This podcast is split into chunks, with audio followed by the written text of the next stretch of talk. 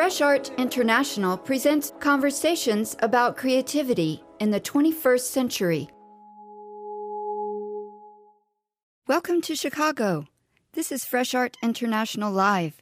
You're about to hear a conversation we recorded with American artist Amy Sherald before a live audience inside Monique Meloche Gallery in a West Side neighborhood known as Wicker Park.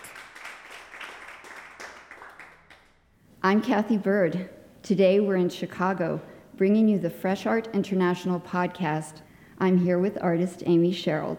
We're sitting in the midst of six gorgeous paintings in Amy's first solo show at this gallery. And the title of the show is A Wonderful Dream. I'm thrilled, Amy. Thank you. Happy to be here. Amy Sherald is an American artist born in Columbus, Georgia, and based now in Baltimore. She received her MFA in painting from Maryland Institute College of Art in 2004, and before that, a BA in painting from Clark Atlanta. She was a Spelman College International Artist in Residence in Panama. She's been a recipient of the Joan Mitchell Foundation Painting and Sculpture Grant and a Pollock Krasner Grant. The biggest deal lately is that she was the first female to win the Outwin Boochever Portrait Competition Grand Prize, for which her work will be added to the Smithsonian's National Portrait Gallery collection. That's so awesome. It's pretty cool. We're here today in a place between grief and celebration with the latest shock of killings in America and the emotional tensions that are high at this moment. Amy Sherald is what we need. Her work and the vulnerability it expresses are bringing us together. So we're filled with sadness and anger. At the same time, we're filled with happiness and celebration around this fantastic artist. So you grew up in the South. I did. That's the heartland of what Dawoud Bey describes in his essay about this show as the fraught social narrative of race in America. Mm-hmm. So, talk about a challenging place to grow up. I mean, I was born in 73, so there was still a lot of residual racism in Columbus, Georgia. I feel like it's still a very segregated city in a lot of ways. I moved back to Georgia when I was 33 years old, and this was postgraduate school. So I had a new language and I had a new way of seeing things, and I had this academic background behind me so that I was really finally able to understand my environment and then be able to put a language to it. So as a 33 year old woman, I went home and I was interacting in the same spaces that I grew up in as a child, but just with more knowledge and the ability to like see the structure and understand it. And I think that's when I began to have these introspective moments of who I was as an individual, going to Catholic schools and being in in an environment where there were not a lot of people that looked like me, but then being confused about my identity too, because I was light skinned and my hair was a little light, and like people would treat me. Sometimes I wasn't black enough, but then some white people would be way more comfortable around me than they should and say things that it's like, well, you're not black anyway. I'm like, yes, I am. so not even being biracial, but having this, I guess, like an identity crisis in a way. So like then reaching the ninth grade and um, all of a sudden having black friends and then trying to figure out how to fit in with my black friends. For me, it was like assuming a language. I came home from school and I was like, hey, Ma, I started talking like this. And my mom was like, I'm so sorry, but this is not going to happen. So, like, just, but again, like, not having the language. I always joke around. I say public enemy. It's like it brought me home. Being able to find some kind of identity within music and then rap music, and then having relationships with people of color who looked obviously they looked like me, but that kind of brought me along. But I felt like I was really confused for my whole freshman year of high school because of that. You've called it code switching, like yeah. the sociological term. Well, I learned that when I took sociology class. yeah, isn't that funny how suddenly we learn what things are called? We've lived them our whole lives, and now we know what to yeah. call them. I mean, but it's something we all do. It's just you know, it's not special to me. It's something we all do. But sure. I feel like it's something specifically that black people do, but then also, you know, I've done workshops with young Hispanic men and young African American men where they sit down and talk about the commonalities that they have and what it means to have that because it's a skill, and now it's a skill that would save your life.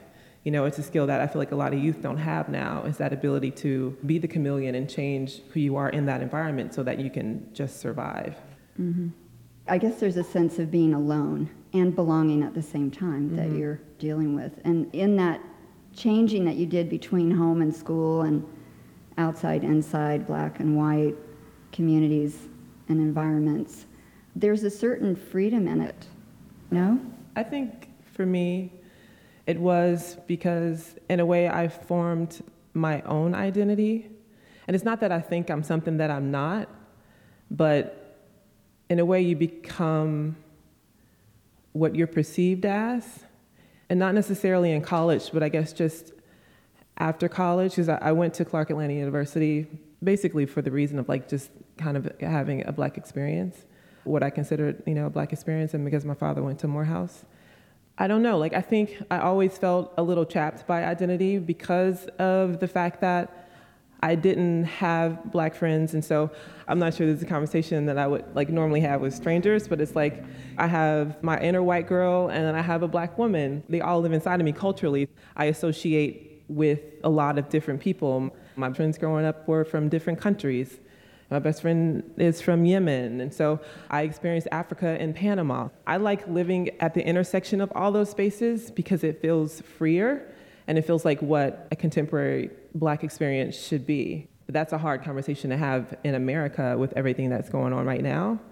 There's no freedom to kind of experience yourself as you would be without the preconstructions of race and gender because I'm definitely a black woman, I'm definitely an American, but like without all the prescribed or circumscribed things that happen around me, I wanted to get to know my real, true inner self. And so I think I like that freedom because as an artist, I think outside of the box and I want to be able to express myself in any way that I feel like my spirit moves me, respectfully so, without feeling like I'm abandoning an historical narrative that's deeply in me. Mm-hmm. That leads me to thinking about why you chose portraiture as your way of expressing yourself. And Dawoud wrote that the fundamental trope in the making of portraiture is to create a psychological and emotional experience of the depicted subject. And I think that really connects with your idea of how history is represented and how you want to be representing yourself now. But the idea that the viewer has an experience of the portrait in ways that transcend it as an object. Mm-hmm. And I wondered what led you to portraiture. when I would sit down and draw as a kid, I would just draw people. Like it's just there was nothing else to draw. I didn't want to draw cars. I would draw flowers. You know what I mean? So it was just like a, a natural evolution. And the work that I looked at in encyclopedias, because that's what I was looking at, were images of people. For me, like what being an artist meant was like mastering this skill of being able to render a figure. And that was the ultimate goal. That's all that's all I really knew. The fact that you're painting people and you're painting your people, Yeah. but you've chosen to depict them with skin that's charcoal, excluding the idea of color as race was one idea you had to begin. Yeah. And how has that evolved? How has it evolved? Or is it still ever present? It's still, as I mean, like all, all decisions that are made about my work are 100% aesthetic in the beginning. I didn't start with this conversation that I'm having, but in a way, it's a journal of me processing my life and living in this world. And the work means different things to me at different times. This week, it resonates with me as something that's deeply needed. And I pray for the day that these images become so unimportant because maybe the issues at some point disappear, but right now we need to see images of ourselves and people need to see images of us that are simply represented outside of the dominant historical narrative. And so, like, as soon as that goes away, which I kind of am assuming is never going to happen, then the paintings will be boring all of a sudden because they'll just be images of people. But now they mean so much because the black body is politicized and it's making a statement. Amy referred me to a poet that she's inspired by named David Whyte. And he talks about vulnerability as something that's human, something we all have, and we're all trying to deny all the time. The only choice, he said, is how we inhabit our vulnerability. Mm-hmm. Yeah. And I think I see that in this work He talks about how everything is in conversation. He talks about building your identity on that frontier where you're connected to everything. And for me, I think that's why it resonated with me because that's a place of freedom that I don't really feel like we live. Sometimes I feel like, and this is one of my favorite words, like I'm being a little bit Panglossian, naive, calling for hope and calling for freedom when there's so many oppressive things happening. Like, am I the crazy person in the room? But I feel like there always should be a reaching out for that and not being afraid to just let go and be yourself and just exist. You began describing this work as creating a fairy tale, creating an environment in the painting for the subject where they could be whoever they wanted to be. So I think it would be interesting for us to look at one of these paintings. Talk us through the boy with the fish. Well, the model's name is Caleb, and he's a young man that lives in Miami. I've known his father since I was three years old. We grew up together. And I had taken my mom on vacation to Miami, and since they lived there, we were spending time together. And so he talked about just, you know, going fishing all the time. He has this great relationship with his father. He they're a tight knit family. They're all musicians. His father is a minister. Seeing them together, it just created a sense of wonderment, really, in me. And um, when I met him, he had on a t shirt and some sweatpants, but he had this bandana around his head that had stars on it. He's just so much of his own person. I think that's what it was. Like, he was just so much of his own person at 15 years old that I just had to paint him sometimes it's just that simple. I mean, the image resonates on many different levels, but for me, I fell in love with him and his spirit and what he represented. He's the epitome of everything that I think we aspire to be.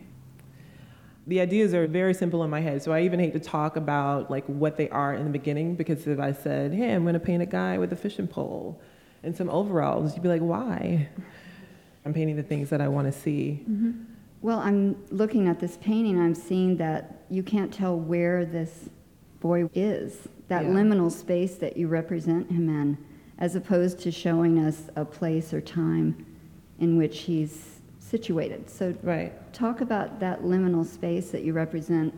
I mean, when I when people ask me about my backgrounds, I think about something that Odd Nerdrum told me when I was studying with him in Norway he talks about heliocentrism and he talks about geocentrism, and he's stretching the definition of them, but he says that heliocentric work is work that can exist in any time or space and still be relatable to whatever time that it's existing in. So I want them to be these eternal beings, these archetypes. And although the costuming has moved a little further away from fantasy and more contemporary. Recently, I've just been really reconnecting with the work that inspired me and looking at a lot of Bo Bartlett paintings and thinking about American realism and thinking about these images as paintings of American people and wanting to place myself in that genre because these are the artists that I grew up looking at and emulating, and my stories shouldn't be shared separately from their stories because I'm a narrative painter. I paint the figure. I paint Americans doing everyday, ordinary things. Amy's work makes me pose questions about where I stand on issues of race and vulnerability and why, and what can I do to make this world better. The question is how to make what Amy imagines become real. And how do we reshape a world in a way that makes it feel less toxic and more hopeful? And I'm wondering what you hope that viewers take away from seeing your work. A sense of wholeness. I mean, I appreciate the emails that I get from people who are not black, who really look at the work and see themselves. I want them to leave with a sense of wholeness, but for me, because I live in a city that's full of such disparity, I'm painting these images in hopes that we can see ourselves in a different way. To be able to think freely and to imagine is a privilege in itself. I appreciate you, Amy, Thank and you. all that you give with your art. Thank you Thank for doing you. the podcast here.